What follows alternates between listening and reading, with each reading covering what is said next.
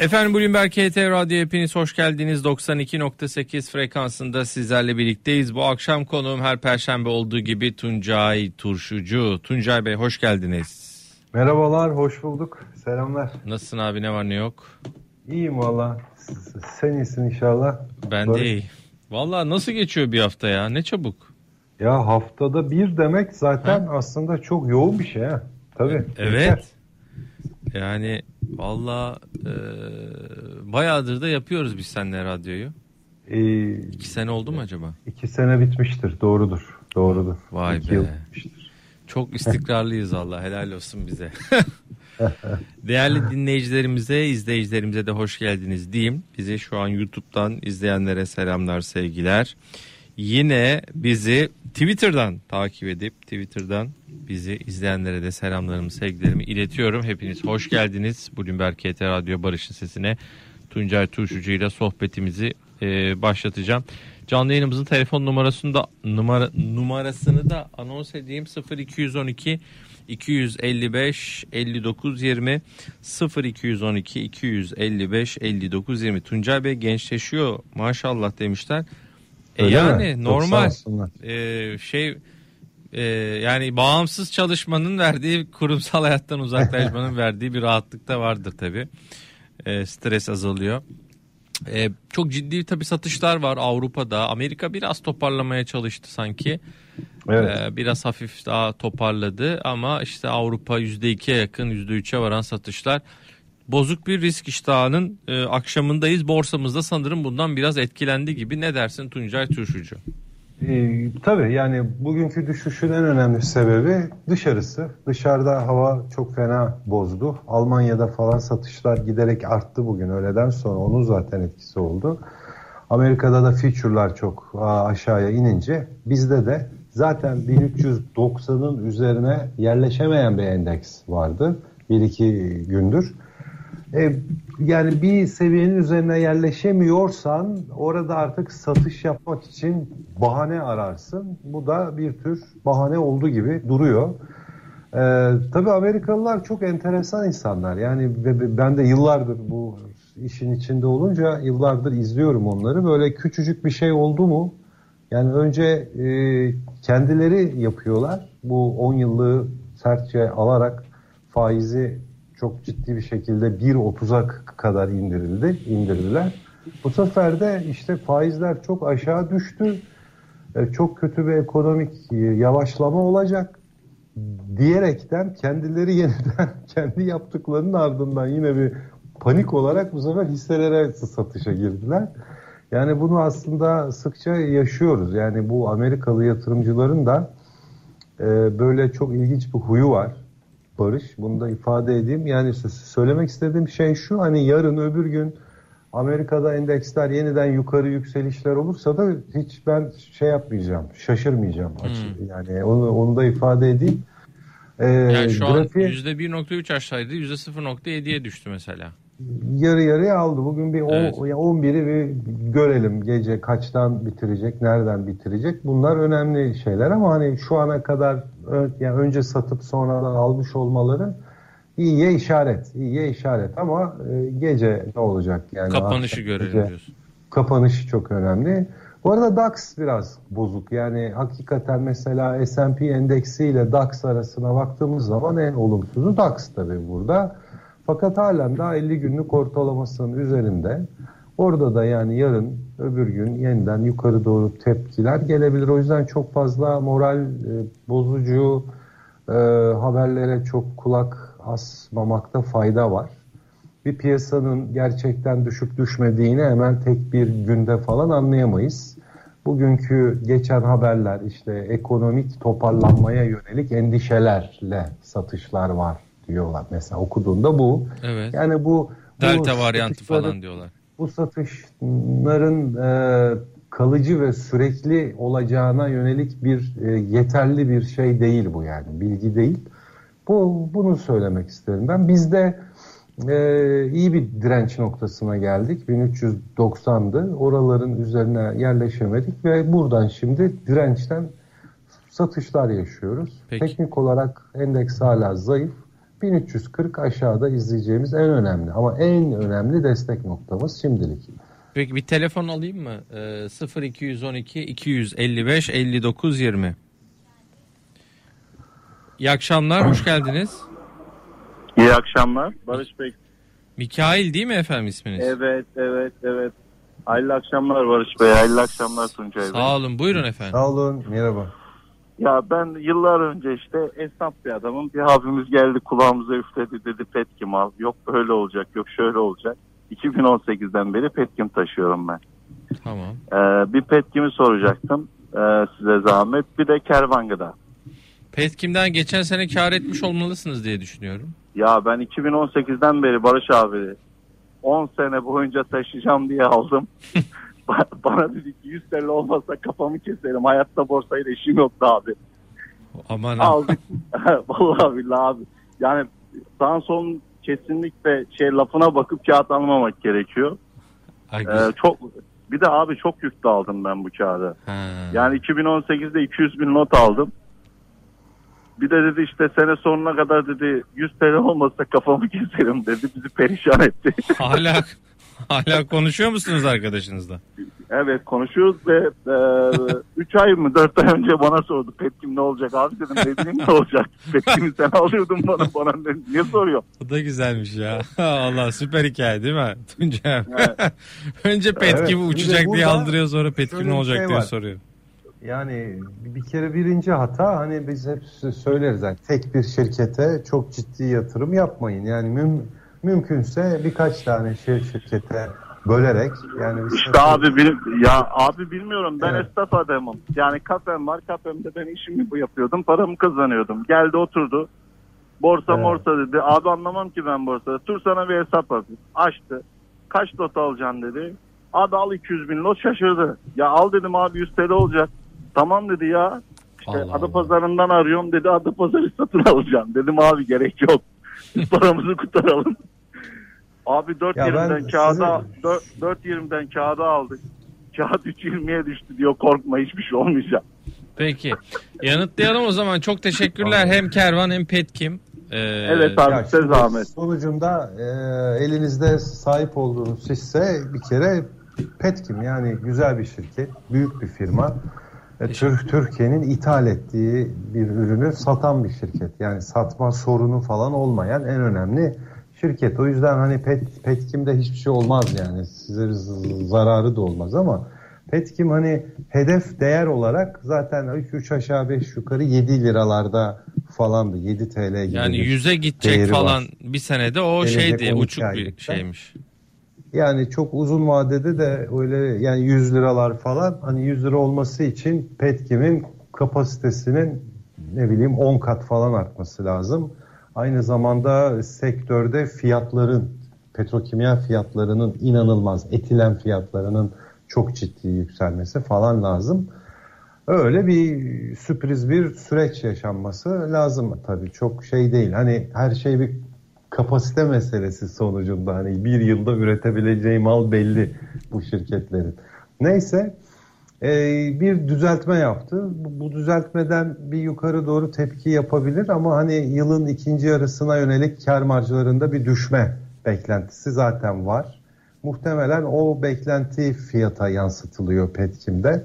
Özet olarak söylemek istediğim şey şu hani 6 lirayla 7 lira arasına yine bir tepki yükselişi falan olursa hani satış için ideal noktalar olabilir buralar. Evet. Kısa ve orta vadede Uzun vade, uzun vade düşünüyorsa beklemeye devam etsin mi? daha güzel şirketler olabilir. Yani be- beklenebilir ama hani uzun vadede 3-4 senede e, daha yüksek getiri potansiyeli olabilecek şirketler olabilir. Mesela e, Ereğli varken bir kenarda e, Tofaş varken hani daha ucuz, iskontolu ve yukarı doğru harekete daha açık olan şirketler açıkçası hani ben bütün paramı Petkim'de tutmazdım. Yani daha farklı alternatifler var. Büyüyen de şirketler var. Küçük veya orta ölçekli. Tamam. Hani çalışma mevzusu bu. Araştırmayla olan şeyler. Ee, onu tavsiye ederim. Kervan gıda ile ilgili e, benim bir incelemem yok ama yani güzel bir şirket. E, pazarı belli, yaptığı iş belli, güçlü, nakit akışları da güçlü. Ve e, bugün özellikle 15.70'teki 50 günlük ortalamasının üzerinde bir kapanış yaptı. 15.70'in üzerinde eğer tutunabilirse yarın öbür gün birkaç gün daha böyle o zaman kervan gıdada yukarı doğru bir hareket etme olasılığı olabilir. 18'lere doğru 19'lara doğru bir hareket olabilir açıkçası. Peki bir telefonda alacağım. Furkan Bey iyi akşamlar. İyi akşamlar Barış Bey. Hoş geldiniz buyurun. Sağ olun. Tuncay Turşucu konuğumuz. Evet selamlar Aynen. merhaba. Merhaba yakından takip ediyoruz kendisini bayağıdır. Ne Sizler güzel. de tabii ki de. ediyoruz. Buyurun. Ben şey hakkında bir ufak bir soru değil de sohbet havasında. Hı. Yani bizim bu borsamızdaki bu sıkıntıların hani satış yemek, düzeltme yapmak hani normal bir şey. Her piyasada bu böyle ama bizim piyasamızda sanki biraz böyle yönetimsel bir kriz varmış gibi. Yani şimdi Arçelik'e baktığımız zaman, Anadolu Efes'e baktığımız zaman hazineden daha iyi borçlanabiliyorlar. Hani bu da demek oluyor ki yani soru şuna dönebiliyor. Yani ekonomik bir krizden ziyade yönetimsel bir kriz var. Biz onun içerisinde miyiz diye düşünüyorum yani. Hmm. Ekonomik Allah. anlamda mı yönetimsel? Yani siyasi olabilir, iktidar olabilir. Hani genel bir yani tabii bu işin içinde eğitim, adalet, demokrasi hani bunlar da var ama yani genel olarak mesela DAX diyoruz, Dow Jones diyoruz. E bu adamlar e, zirvelerinden %2, %3 aşağı geliyor. Hani düzeltme kalıbında. Ama biz yani gittik tak tak tak aşağı geliyoruz. Hatta 200 günlük ortalamadayız. Hani destek deseniz hani bir gün sürebiliyor tepkimiz, iki gün sürebiliyor. Yani dünya bu kadar iyiyken biz bu kadar kötüysek dünya kötü olunca biz ne oluruz diye sormak istiyorum Tuncay Bey'e. Çok sağ olun. İyi akşamlar. sağ olun. Evet. Valla şimdi yani e, şimdi en son sö- söylediği Furkan Bey'in en son söylediği tamamen haklı. Yani e, dünyada güzel bir süreç yaşarken biz maalesef bundan çok fazla faydalanamadık. 2021 için söylüyorum yani yılbaşından bugüne kadar. Hani bu, bu rüzgardan çok fazla şey alamadık. Bunun da sebebi Türkiye'ye yönelik algılamalar, algı, risk, risk algısının yüksek olması.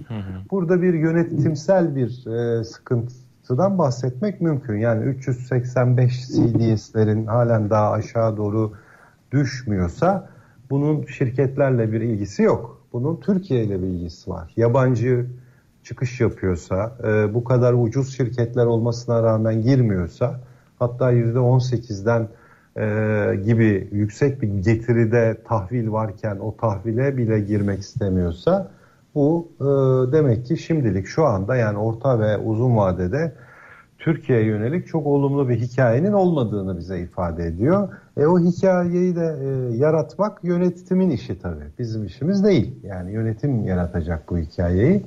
Bu konuda haklı. E, bir başka konu da şu. Hani biz yılbaşından bugüne e, ne kadar düştük? E, Barış biliyor musun? Yüzde 20 olmuş muyuz? Dolar Mesela dolar bazında yüzde yirmi. grafik olarak var önümde 1582 diyelim. TL bazlı 1372 on- bölü- 14 falan galiba.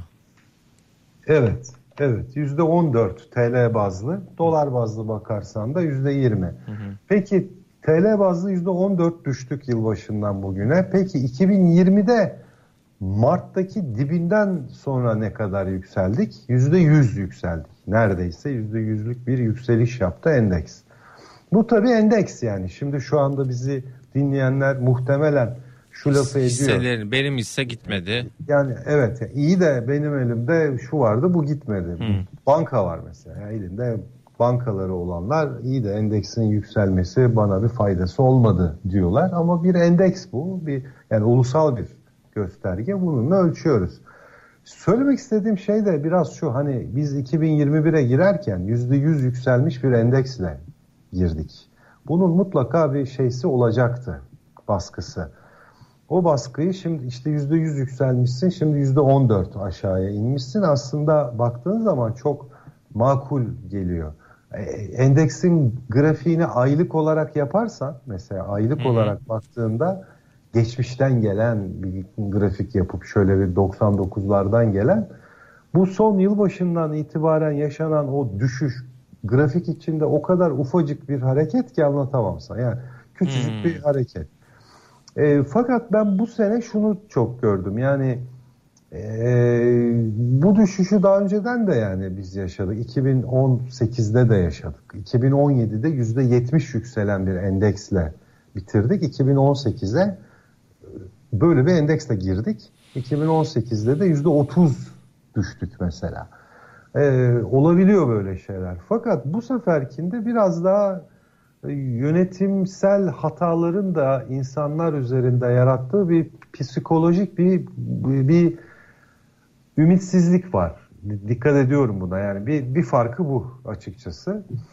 Ee, Evet. Fakat ben yine her zaman şunu söyleyeyim yani 90 yıllarından beridir ben borsadayım, bu piyasalardayım. Ee, Türkiye'nin e, çok ciddi siyasi sorunları olduğu yıllar oldu. Ee, yani bu ülkede yatırım mı yapılır ya diyeceğimiz şeyler oldu. Ama bunların hepsi bir gün tak dedi bitti gitti. Ee, borsalar büyük şirketlere yatırım yapanlar uzun vadede her zaman bu işlerden karlı çıktılar. O yüzden bu rüzgar da bitecek. Yerine yeniden bir yükseliş getirecek. Bence insanlar şuna hesap etmeleri lazım. Rüzgar döndüğünde siz hazır olacak mısınız? Orada yani koltuklarda yerinizi alacak mısınız ve doğru şirketlerde olacak mısınız? En önemli Peki. şey bu bence. Telefonlara devam edeceğim. Levent Bey demiş ki 0.80 sentte şişe cam. 2 dolara Ereğli, 1.70 dolara Türk Hava Yolları. Hala yabancı e, almıyor Evet. şaka, şaka gibi demiş e, efendim gönderdiği mesajda 0212 255 59 20. İzzettin Bey merhaba.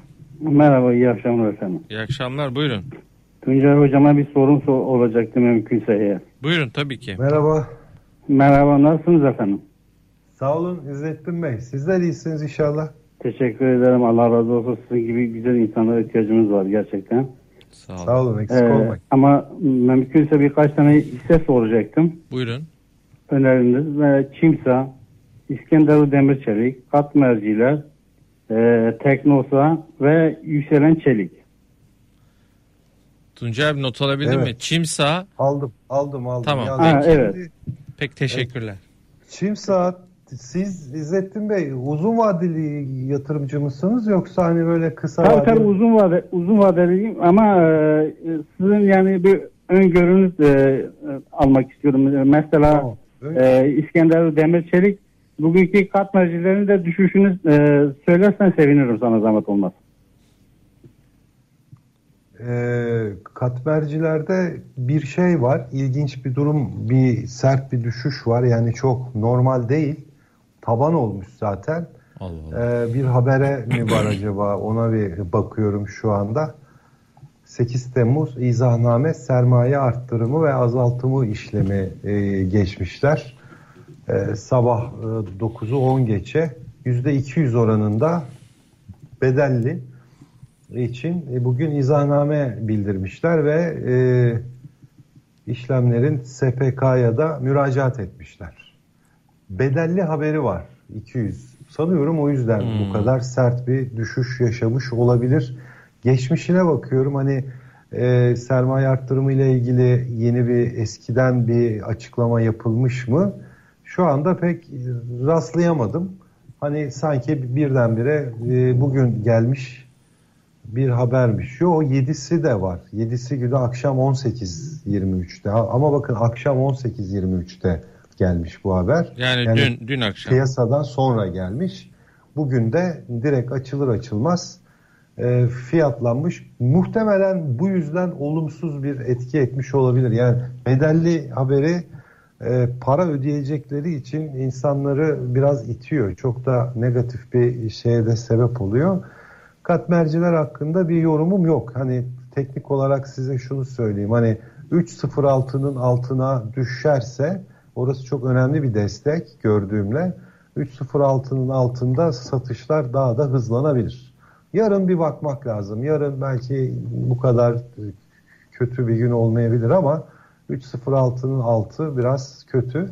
Fakat uzun vadede katmercilerin aldığı güzel işler var. iyi işler var. iyi bir nakit akışı var.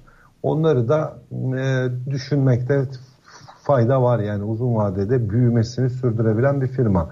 Teknosa, Çimsa ve Yükselen Çelik benim de uzun vadeli olarak e, e, tavsiye listemde olan şirketler bunlar.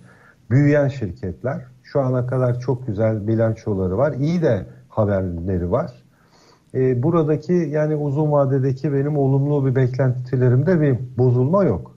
Bu düşüşler maalesef hani şirketlerle de ilgili değil. Yani piyasadaki olumsuz algılamaların sonucu pek çok hisse düştü o günden bugüne. İstemir ve Erdemir bence e, yine bu bilanço döneminde de mesela Ağustos ayı gibi falan gelecek bunların hepsinde bilançolar. Bir bilançoya kadar tutmakta fayda olacağını düşünüyorum. Yani güzel bilançolar çünkü olacak bu hisselerde. Ve her ikisi de ucuzlar zaten hem İstemir hem Ereğli. Bence portföyünüzde şu katmercilerin haricinde şu anda e, çok Çim, hani hmm. uzun vadede Çimsa'da var bunun için. Evet. Çimsa, Teknosa ve Yükselen. Her, iki, her üçü de benim zaten e, beğendiğim şirketler. Katmerciler halinde çok canınızı sıkacak. Üçüncü bedellisi diye yazmış Mehmet Çelebi. Kat, katmerci. o işte o maalesef e, muhtemelen işletme sermayesi eksiği olabilir. Benim önümde şu anda bilanço yok tabii. Ben bakamıyorum ama Peki. Bedelliler piyasada pek beğenilmiyor açıkçası. Aynı şey Teknosa'da da oldu yani. Bedelliyi ilan etti. Bedelliden önce de bir yukarı hareket oldu. Enteresan bir şekilde haberden önce. E, ve biliniyordu da bu aslında ama ilan eder etmez orası zirve oldu maalesef. Oradan aşağı doğru bir düşüş oldu. E, geçici bunlar. Önemli olan uzun vadede şirket beklentilerinizi yerine getiriyor mu, getirmiyor mu? Bunu görmek çok önemli. Telefon e, 0212 255 5920. Fikret evet. Bey iyi akşamlar. Fikret Bey bizi duyabiliyor musunuz? Sanırım duyamıyor. Diğer telefona biz geçelim. Hattımızda bekleyen. Özcan Bey iyi akşamlar. İyi akşamlar. Hoş geldiniz buyurun. Hoş bulduk. Tuncay Bey'i ilgili e, beğenerek izliyoruz, takip ediyoruz. Sağ olun. Teşekkür ederim. E, e, ben şöyle bir konuya değinmek istiyorum. Bu şirketlerin öz varlık karlılığı ve piyasa evet. değeri defter değeri oranlarına böldüğümüz zaman. Mesela bu Arçelik'te Vestel Beyaz Eşya'da çok iyi konumda. Yani mesela Vestel Beyaz Eşya'yı ben gördüğüm kadarıyla %50'lik kar marjıyla çalışıyor öz varlık karlılığında. PDD'si 2 %25 kazançla çalışıyor. Bir sene sonra %25 veriyor gibi. Çok iyi geliyor bana. Fakat piyasada biz birçok yatırımcılar bir maşı ucuz diyor.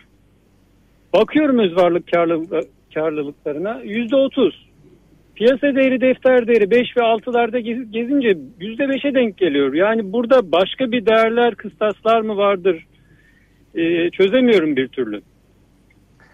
Ee, geleceğe yönelik e, nakit akışlarına göre yani indirgenmiş nakit akışı analizi de yaparız bizler. Ona göre baktığınız zaman bir maçta yine yüksek fiyatlar falan hesap ediyorsunuz. Ee, çünkü, çünkü çok güçlü bir e, nakit döndürme e, hızları var bu sektörün biliyorsunuz. Ve e, büyüyor çünkü halen daha mağazalar açılıyor e, ve ciroya etkileri oluyor bütün bunların. Bunlarla baktığınız zaman daha şey. E, bir de siz aslında net e, öz kaynak karlılığını piyasa değeri bölü defter değerine bölmeniz demek aslında e, net karı piyasa değerine bölüyorsunuz demektir. Sadeleştirme yaptığınız zaman aslında yaptığınız işlem bu. Yani böldüğünüz zaman öz kaynaklar birbirlerine götürüyor çünkü matematik işlemde. Net kar bölü fiyat çıkıyor ortaya. Ee, bu da FK'nın tersi demektir. Hani 1 bölü FK gibi bir şey oluyor bu da. İlginç bir rasyo oluyor. Hani bu yaptığınız analize biraz e, tekrar bir değerlendirmekte fayda var. E, Öz, şey Özcan Bey. Hani çok doğru bir oran olmayabilir. Biraz böyle bir DuPont. DuPont zaten. E, burada hani öz kaynak karlılığının %30 olması bence gayet iyi bir oran. Piyasa değeri defter değeri rasyosu için de geçmiş ortalamalara da bakmak daha faydalı olabilir. Yani tarihsel olarak bu şirketin piyasa değeri, defter değeri ne olmuş diye Peki. öyle bir bakmak daha doğru olabilir. Bir telefon da alayım mı Üstad? Tabii. 0212 255 59 20'de. Osman Bey merhaba. Merhaba. Hoş geldiniz. Buyurun. Nasılsınız? iyisiniz? Teşekkürler. Sağ olun. Ee, merhaba. Tuncay Bey siz de iyisiniz. Sağ olun, sağ olun. İyi, sizler de iyisiniz inşallah. Çok teşekkür ederim. Sağ olun. Buyurun. E, Birçok konuşmanızda e, senetlerinizi çeşitlendirin. Yani birkaç çeşit senetten bulundurun Evet. diyorsunuz. Ben de öyle bir portföy yaptım mesela. 5 senet elimde bulunuyor ama bunlar Detaş, Kardemir'de, Ülker, e, bir de Kent Gıda ve Erbosan. Bu kağıtları soracaktım. Bir de şu konuda bir şey soracaktım. Erbosan hakkında bir haber var. Kredili satışa bir ay süreyle. Evet. O, Engel. haberin şirketle bir ilgisi yok. Ee, Mu, muhtemelen hisse senedinde son dönemde yaşanan e, volatilite artışlarından ötürü Borsa İstanbul volatiliteyi önleme amaçlı e, bir e, önlem aldı. Bu önlemin ardından da satışlar geldi. Ama hani zaten bu önlem alınmasaydı da satışlar da gelebilirdi. Çünkü hakikaten Erbosan son e, birkaç gündür diyeyim hani bir birkaç haftadır hatta e, şeyden beri bakın 6 25 Haziran tarihinde 95 liralardan bir başladı. 1 2 3 4 5 6 7 günde 150'ye kadar 150 neredeyse 147-50 gibi bir rakama kadar geldi. Yani bir haftada %50 yükselince tabii Borsa İstanbul önlem alıyor burada bir şey mi var diye. Ee, bunun ardından şu anda bir realizasyon yaşanıyor Osman Bey. Yani doğal bir hareket aslında bu. Bu realizasyon devam edebilir biraz daha ortalamalara doğru. Ben size ortalamayı da söyleyeyim. Mesela nereye kadar inebileceğini ilk, ilk etapta bir 111, 112'lere kadar bile düşebilir ama oradan yeniden yukarı doğru tepkiler olabilir. Ta- ta- tahmin ediyorum. Bence sakin olun. Hiç şey yapmayın. Ee, bu fiyat bir yerde bir şekilde dengelenecektir diye tahmin ediyorum ben açıkçası. Ee, Ülker e, ucuz bir hisse fakat bir türlü bu sektörde bir Bayağıdır. yok. Yani epeydir yok. Bilemiyorum. Yani Yıldız Holding'le mi ilgili bir algı var? Onu da tam bilemiyorum. Netaş bizim sevdiğimiz e, bir şirket, beğendiğimiz bir firma ama hani 22.50'nin üzerine yükselebilirse o zaman yukarı doğru hareketlilik çok daha iyi olacaktır. Kardemir'de de de e, bir yukarı gitme isteği var. 7.50'ye kadar bir test e, hareketi, bir test yükselişi falan görmemiz mümkün olabilir. Peki. 7.03'ün aşağısına da düşmemesi lazım. E, kent gıda hakkında valla artık çok yorum yapamayacağım. Yani kent gıda çünkü çok az hissesi var piyasada. E, çok çok doğru bir fiyatı da yansıtmıyor şu anda. E, biraz orada iş zor gibi duruyor. Bir telefona gideceğim oraya gitmeden önce. Afşin Bey iyi akşamlar. İyi akşamlar, merhabalar. Merhaba. İyi yayınlar. Hoş geldiniz. Buyurun. Ee, Tuncay Bey'e iki sorum olacak. Birincisi e, kendi portföyümde az önce açıkladınız gerçi Erbos, Akçansa ve Emlak Konut var. Bunlarla ilgili yorum rica edeceğim. İkincisi de e, Tuncay Bey gün içi işlem için ne düşünür? Şu dönemde borsada gün içi işlem yapmak mantıklı mıdır? E, sürekli takip etmek mi gerekir? E, bununla ilgili e, yorumlarını rica edeceğim. Tabii. Teşekkürler. Valla benim gün içi işlemle ilgili yorumum zaten çok belli. Ben her zaman söylerim. Ben bu işten yana birisi değilim. Ee, hani e, her gün alım satım yaparsanız bugünün adamı olursunuz. Fakat büyüyen güçlü şirketlere uzun vadeli yatırım yaparsanız yarınların adamı olursunuz. Ben buna inanan bir insanım. Ee, gün içi işlemi de ben zaten kendim de beceremeyen birisiyim. Yani bir kar ederim, iki kar ederim. Üçüncü de hepsi birden hop der gider böyle. bir bakmışsınız başladığımız yerdeyiz. Aradan üç ay geçmiş. Hiçbir şey yok. Çok tavsiye etmem. Çok fazla zamanınızı alır sizin. Ama eğer illa da ben yapacağım yani gün içi işlem yapmadan ben yaşayamam diyorsanız da mutlaka bir sistemle yapmanızı tavsiye ederim. Yani bir sisteminiz olması lazım. Bir sisteme göre alım satım yapıyor olmanız lazım. Hedefiniz, stopunuz, her şeyinizin hazır olması lazım. Erbosan'ı anlattık. E, çimentolarda ben e, bu üçü, üçü şey, ikinci çeyrekte de güzel bilançolar gelebileceğini tahmin ediyorum açıkçası.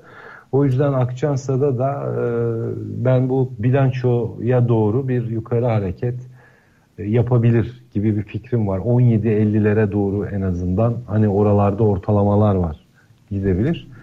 Valla emlak konut için e, çok yorum yapamıyorum. Yani şu olacak eğer gerçekten enflasyon düşüşe başlarsa yılın e, sonuna doğru e, ve faizleri indirebiliyorsak tabi sağlıklı bir şekilde yani şeyle değil yani zorla değil zorla değil sağlıklı bir faiz indirim sürecine girebiliyorsak işte o zaman muhtemelen emlak EKGYO'da da e, yukarı doğru hareketler olacaktır diye tahmin ediyorum. Biraz tabii beklemek lazım.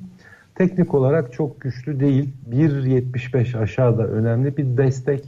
2 lirada yukarıda önemli bir direnç. Peki bir araya gideceğim izninle Tuncay abi. Tamam. Bu kısa aranın ardından sohbetimiz sürecek. Efendim son bölüme girdik. Tuncay Turşucu ile beraberiz. Tuncay abicim valla özledik ya. Evet. Valla özledik. Sorma. Ya bak böyle Instagram'a e, resimlerimizi falan ata ata bir hal olduk ya. evet. Instagram adresimizi tekrarlayalım mı? İzleyiciler bizleri Tabii. takip edebilirler oradan. Efendim e, masa notlarıydı değil mi seninki masa notları? Evet. Masa not, evet. notları diğer adlar arasacak masa notları. Benimki de Esen Baris. Barış Esen'in tam tersi. Esen Baris'ten Instagram'dan bizleri takip edebilirsiniz. Güzel fotoğraflarımız var Tuncay abiyle beraber. Benim Barış Esen'in tam tersi. Esen Baris. Tuncay Turşucu'nun da masa notları iyili masa notları. Evet. Son bir telefon. Kahraman Bey iyi akşamlar. İyi akşamlar. Na- iyi yayınlar diliyorum. Sağ olun nasılsınız? Sağ olun iyiyim. Teşekkür ederim siz. Sağ olun buyurun. Ee, benim şöyle bir e, sorum olacak. E, şimdi piyasada boğa beklentisi var. Yani yukarı yönlü gideceğim düşünülüyor.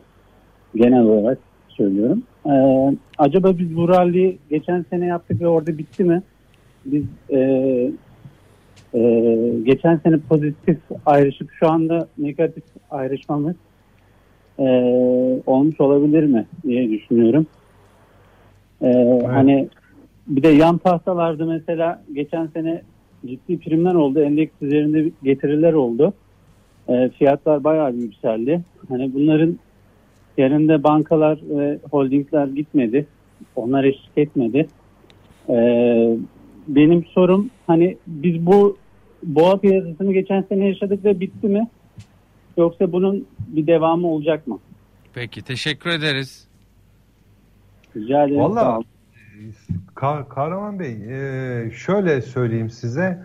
Şimdi tabii bu yaşanan ralliyi 2020'deki ralliyi de değişik okumak e, ta fayda var açıkçası. Hani e, pozitif ayrışmamız oldu e, dediniz de ben de mesela BIST 100'ün gelişmekte olan ül ül ülkelere relatif grafiği var şu anda önümde açık hani çok pozitif ayrışmamız yok. E, hatta biz negatif ayrışmışız. Yani şunu, Geçen şunu sene. söylemek istiyoruz. Tabii tabii 2020'de hmm. şunu söylemek istiyorum. Hani şaşırabilirler. İyi de biz %100'a yükseldik. E, ama işte mesela bak Güney Afrika borsası, Rusya borsaları da %100'ün üzerinde yükselmişler. Yani biz onların gerisinde kalmışız aslında. Bizde böyle çok bariz bir pozitif ayrışmamız yok açıkçası. Bizde çok ilginç bir şekilde e, 19 e, 9 e, Kasım'dan sonra Kasım ayından sonra bir pozitif ayrışmamız oluşmuş ve yılbaşına kadar yani 2021'in pardon o e, meşhur Mart ayı var ya 19 Mart. O güne kadar gidiyoruz. 19 Mart'ta noktayı koymuşuz. O günden beri negatif ayrışmışız. Yani aslında biz öyle çok pozitif ayrışmadık. Bu bir. İkincisi e, rally dönemi bitti mi? Hayır bitmez. Bors, borsada ralliler de bitmez. Düşüşler de bitmez. Fırsatlar da bitmez. Yani borsada fırsatlar sonsuzdur. Her e, bir yükselişin sonu olduğu gibi her düşüşün de sonu mutlaka vardır Hı. ve olacaktır. Borsamızda bizim yine yukarı yönlü e, hareketlerimiz olacak. Şu anda e, başka bir havadayız. Peki. Başka bir risklerimiz var. Herhalde bunlar etki ediyor. Fakat çok güzel fırsatlar da her zaman vardır yani. YouTube'dan ve e, Twitter'dan gibi Sasa çok sorulmuş Sasa. E, Valla Sasa şunun ve için geri alımı sorulmuş. Ee, evet tabii Sasa'nın bir geri alımı var. Hatta her gün aşağı yukarı bir buçuk milyon not, bir milyon not gibi falan rakamlar alıyorlar. E, bu çok güzel bir şey. Şirket yani elini taşın altına sokuyor. Güveniyor kendine. Sasa'da benim zaten her hafta sorulduğu için yeniden söyleyeyim. Ee, gelecek hani 12 aylık için dönem için hedef fiyatım zaten 30 liralarda falandı. Nitekim Sasa bu seviyelere geldi, ulaştı buralarda şimdi e, hareket ediyor. Yani 30 seviyesinin altına gittiği her alan benim için alım için güzel fırsatlar yaratacaktır. Ama e, Sasa'nın hani daha da uzun vade yani 2030'u düşünürsen 2030 vadeli o en büyük petrokimya yatırımını düşünürsen tabii o zaman durum daha da far, farklılaşıyor. Yani Sasa'nın fiyatı buradan çok daha yukarılarda olabilir tabii. Yani çok çok uzak vadeli bir yatırım düşündüğünde çok daha ciddi yerlerde olabileceğini düşünüyorum ben ama hani şu anda gelecek e, birkaç ay ya da 5-6 ay için Sasa'nın fiyatı hani bir, bir tık böyle ucuz kalmış vaziyette. Bu arada şunu söyleyeyim hani teknik olarak e, 26.90 27'lerin altına düşerse biraz daha aşağıya gelme durumu olabilir. Fakat yani ben bir Sasa yatırımcısı olsam düşse bile çok üzülmem açıkçası. Çünkü Sasa'nın yaptıkları belli, bugüne kadar yaptıkları belli, gelecekte yapacağım dediklerinde yapacak belli yani orasını da artık hı hı. görebiliyorsun. O yüzden e, Sasa'da bir hikaye var ama işte sabreden için bir hikaye var. Ama yeter ki sabredelim. Ben her zaman söylüyorum hani uzun vadeli yatırıma e, hani 100 kişi yola çıkarsın. 3 kişi bitirirsin. Öyle maalesef. Son soru e, alayım. Uzun vade için Arçelik mi Vestel beyaz eşya mı? Her ikisi de. Her yani ikisi de. Niye? Ben bunu bilerek bu cevabı veriyorum. Çünkü bana da hep soruyorlar bunu mu alayım, bunu mu alayım? Ya bu yani illa hayatınızı hani e, şey gibi, 50 e, bir yol, bir sapa gelmişsiniz de sanki sağdan gidersem cennet, soldan gidersem cehennem gibi bir şekle sokmanıza gerek yok yani. Her ikisiyle yola çıkarsın. Gelecekte gelen bilançolara göre falan ağırlığını ya öbürüne ya da e, ötekine verirsin. Her ikisi de çünkü e, gayet iyi şirketler ve şu anda her ikisi de bence ucuz olan şirketler zaten. Ne gerek var ya kendini bu kadar yormanın? ya o ya o. Hayır. Hem o hem bu. Tamam Peki. Üstad e, çok teşekkür ederim. Çok sağ olasın. Eksik olma. Allah güzel bir yayın oldu yine her zamanki gibi. İzleyicilerimize, dinleyicilerimize çok teşekkür ediyoruz sorular için. Arayanlar, soranlar Twitter ve YouTube'a e, sevgiler. Tuncay Turşucu ile 16 Temmuz'da beraberiz. Küresel piyasalarda inşallah değil mi? Evet stüdyoda. Ondan önce yine Perşembe günü radyomuz var. Hay Perşembe tatil ya 15 Temmuz. Ha doğru ya unuttum ben. Tamam. Ee, tatil o zaman Cuma günü seninle stüdyodayız. Direkt evet direkt stüdyoda inşallah bekliyoruz. Haftaya Perşembe radyo yayınımız 15 e, Temmuz nedeniyle olamayacak. Akşam 9'da ekonomik görünüm var. Asas Savaş Akat ve Ege Can senle buluşacağız. Onda küresel piyasalar Gizem Öztürk Altın Saç ve Erdal Gerçek. Bizlere Tuncay Tuşucu'ya bir kez daha teşekkürler abicim. Allah'a ısmarladık. Teşekkür ederim. Hoşçakal.